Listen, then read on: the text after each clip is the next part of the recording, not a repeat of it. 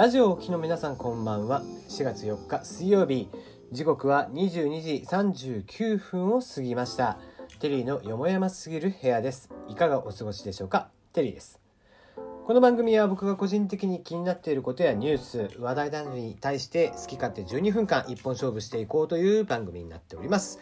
案内役はただのしがないおっさんテリーでお届けをいたします。なお、この番組ではお便りや感想を募集しています。ツイッターで質問箱用意しておりますので、普通歌などなど何でも送ってください。今日ね、こんなことがあったよとか、この間こんな映画を見ましたとか、どんなことでもいいですのでね、えー、ぜひ送ってください。また、ナナミュージックのリクエストも受け付けてますので、送ってください。はい、今日も質問箱はなかったので、じゃあまあフリートークということで、今日4月4日なんですよ。あのー、何の日か知ってますか？もうあれですよ。みんな大好き、まあ、当然みん知ってるとは思うんだけどね。あのー、コーペンちゃんの誕生日、えー、コーペンちゃん知ってます、えー、あのー、 Radiotalk では話したことなかったたよねきっと。あの Voicy ではね話してるんですけど、えー、何でも肯定してくれるコーペンちゃんというのがいます。あのツイッターでですねるるてあさんというイラストレーターさんになるのかな。で、えー、その人が作ったキャラクターで、えー、何でも肯定してくれるコーペンちゃんっていうのがいるんですね。で、えー、その子の誕生日が4月4日ということで、えー、今日は、えー、4月4日ということでまあ記念のえー、ツイートがされてましたね。うん。大人のペンギンさんは昨日がお誕生日だったけど僕の誕生日はいつかなって言ったら他のみんなから「今日だよ」って言って祝ってもらって「うん嬉しいありがとうなんだよ」っていうのを言ってると超かわい。い もう超かわい。い葉っぱで作った帽子をねもらって、えー、コーペンちゃんがすごく嬉しそうにしてるわけですよ。横島えながさんもね隣でクククに似合ってるぞ。モニョモニョって言ってるわけですよ。はあかわいい。妖艶38のおっさんがですよ。過去に出たスタンプも全部買ってますよ。えー、なんだったら今日ね4月4日記念して、えー、着せ替えが出たんですけどね LINE の。スタンそちらの着せ替えも買いましたよ、うん。ね、同じく好きな、えー、友達に送ろうと思ったらすで、に買ってて、えー、プレゼントさえできなかったという感じでしたけど。ねえ。いやーかわい。いもうほんとねコーペンちゃんかわいいのでぜひ、えー、皆さんも見てみてください。あのツイッターでねルールテアとひらがなで検索をかけていただけるといろんなの出てきますしまああのルールテアっていうのでね LINE スタンプの方でクリエイターズスタンプまあ公式もねいくつか確か出てるはずですけど検索かけていただくとまた出てきますのでね、えー、あのとっても癒されますのでね朝起きただけで満点とかですね。もう何でも褒めてくれますね。うん、僕野菜嫌いなんでね、あの野菜食べたの偉いとかいうのをね、ちょっと褒めていただけるスタンプが欲しいんですけどもね。うん。なんていうかあのまだそういうのがないのでね是非やっていただければ作っていただければなと思いますね。はい。えーと今日の話題。それをちびっこが真似するんです、えー、つば九郎が品のないヤジに苦言。ファンから賛同を集めるということでえー、どうやらね、昨日の試合なのかな、えー、つば九郎が危険球を投じた選手へのヤジ、こちらについて、品のないヤジはやめようというのをブログで呼びかけて話題になっています。4月3日、ヤクルト対広島戦ね、えー、こちらの7回に、えーまあ、危険球、えー、川端、えー、内野手が、えー、今村投手から頭部に、えー、危険球を受けて担架で運ばれたもの。に対して、まあ、一部心ないヤジが飛んでいたということで、うん。まあ、そうですね。まあ、心ないヤジ、品のないヤジ、汚らしいヤジ、ヤジっていうのはね、やっぱり子供たちも見に来ているので、うん、例えばその大阪はね、こう、よくヤジが飛ぶとかって言いますけども、うん、まあ、そういうのを聞いてね、育ってきてるから、うん、言葉遣いが悪かったりとかするっていうのは往々にしてありますんでね。うん、まあ、僕もだから、なんだろうな、まあ、言うてね、例えばさちょっと短い信号とかだと、うん、まあちょっと赤でも渡っちゃおうかなみたいな時がありますけど、うん、やっぱりねちっちゃい小学生とか以下の子たちが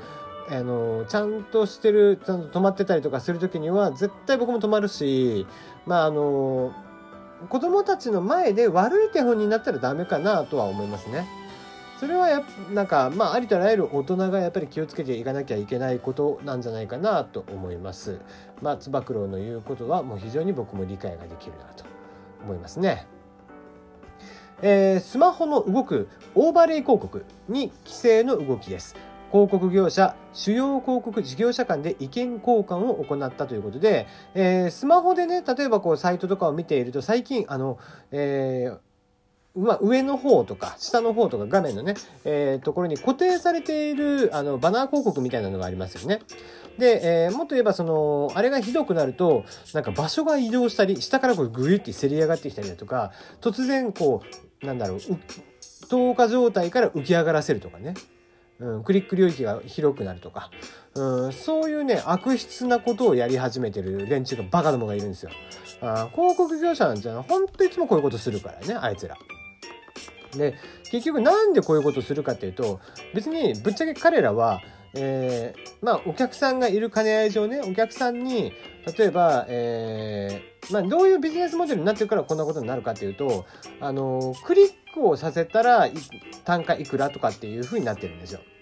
で、もちろんそのね、うち、例えば、えっ、ー、と、僕が今ニ、ニコニコニュースを開いてますけども、ニコニコニュースのサイトを開いていて、そこにバナー広告が載ってます。それをクリックします。で、その中から、えー、まあ、そのクリック率というのを、まず表示回数をインプレッション、IMP っていうね、えー、表示の単価、あ単位として出して、えー、例えば1万インプに対してクリックがいくら、えー、っていうのを、えー、クリックが100でしたっていうと、えー CTR っていう、えー、クリックスルーレイとかっていうのを、えー、出すんですね、うん。クリックされる割合です。それをこう1%とか出して、その中からさらに、えー、コンバージョンレートって言って、えー、実際に課金とか、えー、会員登録とかにつながるっていうのを出していくと。なので、いくらクリックをさせようが、なんだろうな、コンバージョンに最終的につながっていなければ意味がないはずなんです。ところが、結局クリックさせたもの勝ちみたいなところがあったりとかして、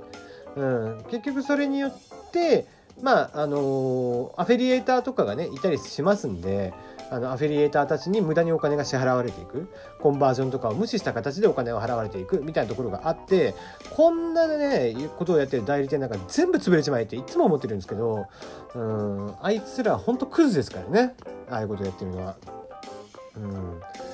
まあ本当ねこれは自分たちで取り締まりをしてほしいなと思っているところでありましたがもしくはね、えー、例えば、えー、iPhone であれば Safari、Android であれば Chrome の方がねもうそういう業者の広告が一切表示しないっていう風にしていくようにしてくれないとなかなかねまあ Google 側はそういう動きにはなってるんですけどね、うん、自分たちの、えー、広告基準に、えー、合わせてくれないと、えー、Google の Chrome には広告を表示させないよっていう今形になっているのでね、うん、本当ねそういうのを無視してこう未だにやっている連中バードがいるのでそういう連中は軒並み潰れてほしいなと。思いますね。大体広告代理店をやってる連中っていうのはね、あの金にがめつい連中しかいないので経営者は。うん、金にがめついからこそ広告代理店なんていうのをしますんでね。うんまあ、えー、そういう悪徳な業者っていうのはどんどんどんどん潰れていってほしいなと思っています。えー再えー、凄惨なね、事件が起きました YouTube 本社、こちらで銃乱射事件でした。やはりポリシー強化による投稿動画削除、そしてチャンネル収益減少が動機だったようです。えー、しかも犯人は女性ということで、えー、YouTube 本社で発生しました銃乱射事件サンディエゴ在住の容疑者、えー、女性の方にの自殺によって終結をしました、えー、事件では3人が撃たれまして1人が逃げる途中で足を負傷したと言われていて、えー、まあなんでこんなことに至ったかっていうのが言われていたんですが、もともとその犯人は YouTube に複数のチャンネルを持つ投稿者でしたと。で最近になって YouTube のフィルタリングが厳しくなったんですね。